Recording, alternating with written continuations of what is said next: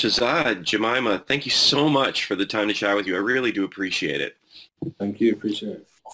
That was the most heartfelt beginning to any I've ever had, ever.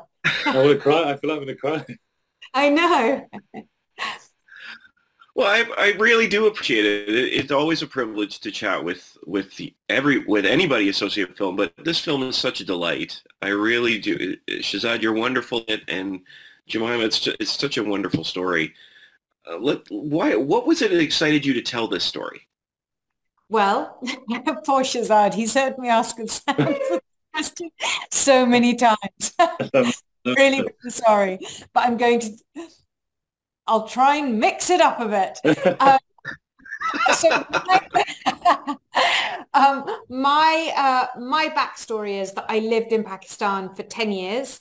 When I was 20, I went to go and live there. I lived in my ex-husband's joint family setup with his father and his sisters and their husbands and their entire family, 26 of us in one house.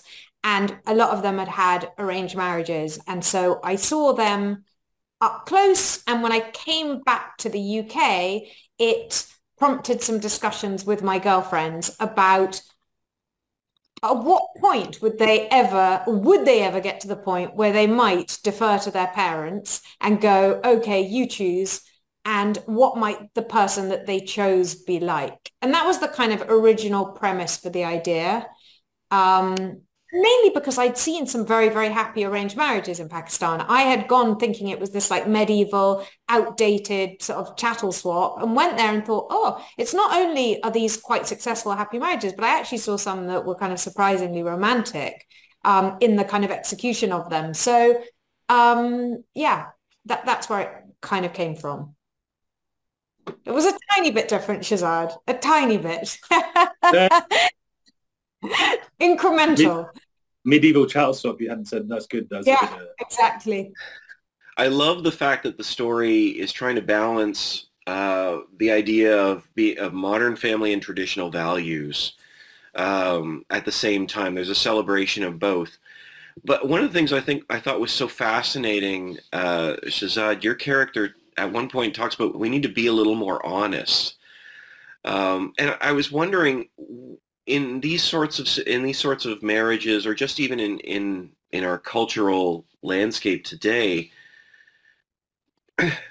is there is there this tension between those two worlds, modern and tradition, that's taking place within within Muslim families?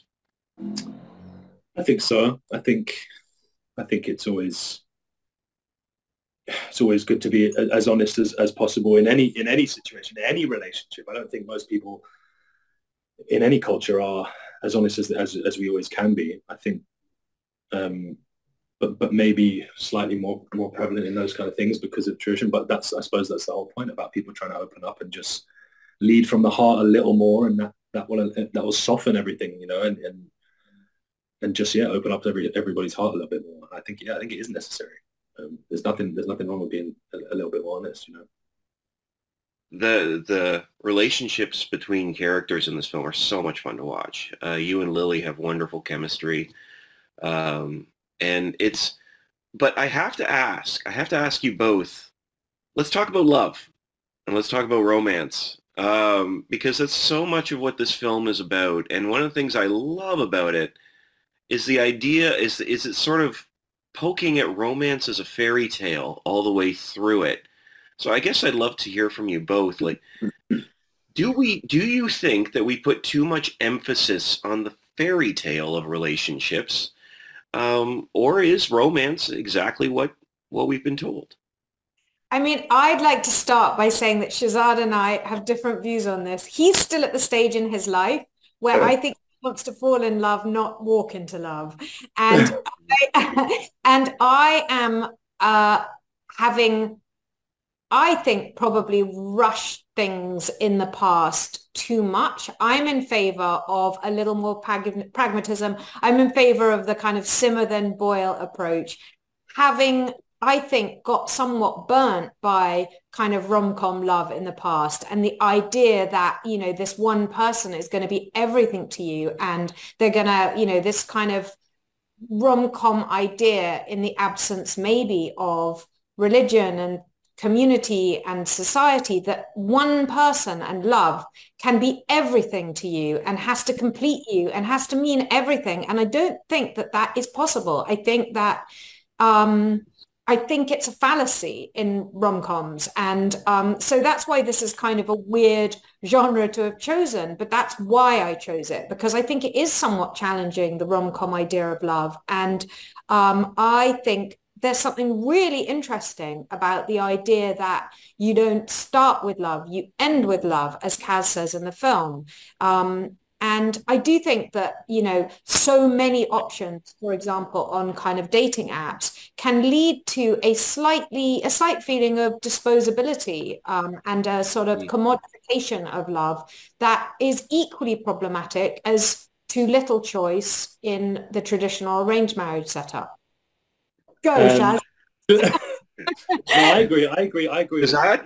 I agree with most of that. I, I I do think rom-coms have rom-coms have definitely sold us short a little bit, and, and I don't think you can get everything from one person and putting it and needing it from them. But I do also agree with what you said earlier, Joanna, about uh, you mentioned that love can be, you know, we have the idea of love being transcendental and, and mystical, and I definitely agree with that part of it. There's a spiritual aspect to it, which, if nurtured properly, and if there's communication, if there's honesty, and if you do all the really, really hard things, then it can it can be what you know that romantic thing you're looking for. But it's incredibly hard.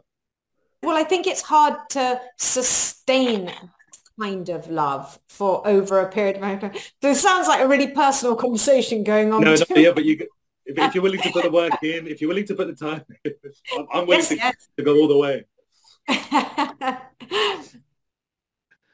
See, well, uh, see, you know, I'm fascinated by these conversations. Like, I love, I love these sorts of topics and because I think that you know we we live in pardon pardon the generality of it a Disney princess world where we you know where we you know the sweeping music picks up and and yet there's this other side as well that I you know and that's what I thought was so well done in this film is it sort of acknowledges the power of love and also that that broken imperfect side which I thought was was so effective.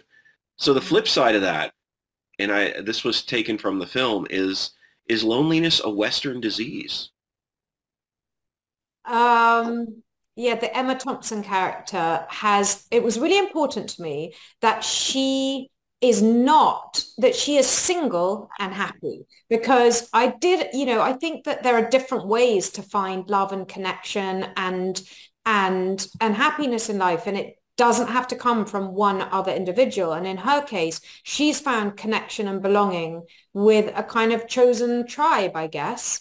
Um, so uh, I do think that loneliness is really problematic in the West. I mean, they've done studies saying that it's actually, it is more deadly than cancer. People who live on their own. And, and so, you know, I got that, that is, that is literally true.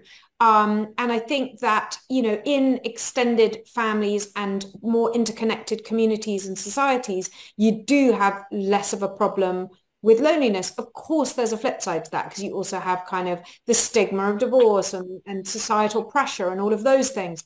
But I definitely think that loneliness is more of a problem in the West than it is in traditional societies. I yeah, I, could, I completely agree with that. Yeah, yeah. I mean, yeah, I've seen I've seen that in my family in different places, and yeah, you go to Pakistan, you sit around 50 people in a, in a room sharing a curry. It's it's you're not going to feel that feel that lonely, and yeah, that doesn't happen West, you know. Yeah, I think in Pakistan, I think that you don't get loneliness. You might have a sense of uh, a certain loss of autonomy. You know, where, with that level of, you know, at the beginning, it just feels like such a big, warm embrace. But, you know, it can feel also overwhelming is the flip side. Well, I, I really, truly appreciate the time with you both. Thank you so much. This has been a great conversation, and I, I really wish you the best. It's the film's a joy. Thank you. Thank you.